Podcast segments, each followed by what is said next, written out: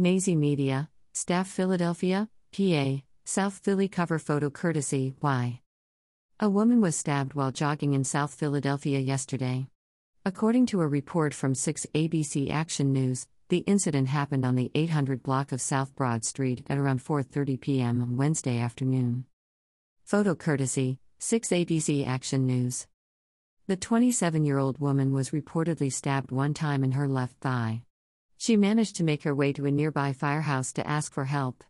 The victim was treated at the hospital and released a short time later. There was no word from police on what may have motivated the attacker to stab the victim.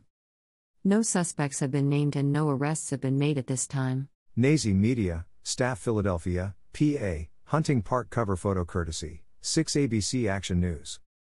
A stolen car filled with occupants between the ages of 14 to 16 years old crashed into a T Mobile store in the Hunting Park section of the city yesterday.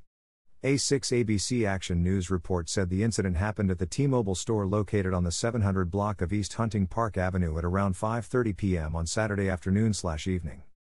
Photo courtesy Index Journal. The T-Mobile store had about 11 employees and 5 customers inside of the store at the time of the crash. Two customers were reportedly injured.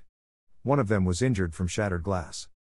Police said the driver of the stolen vehicle was a 16-year-old boy.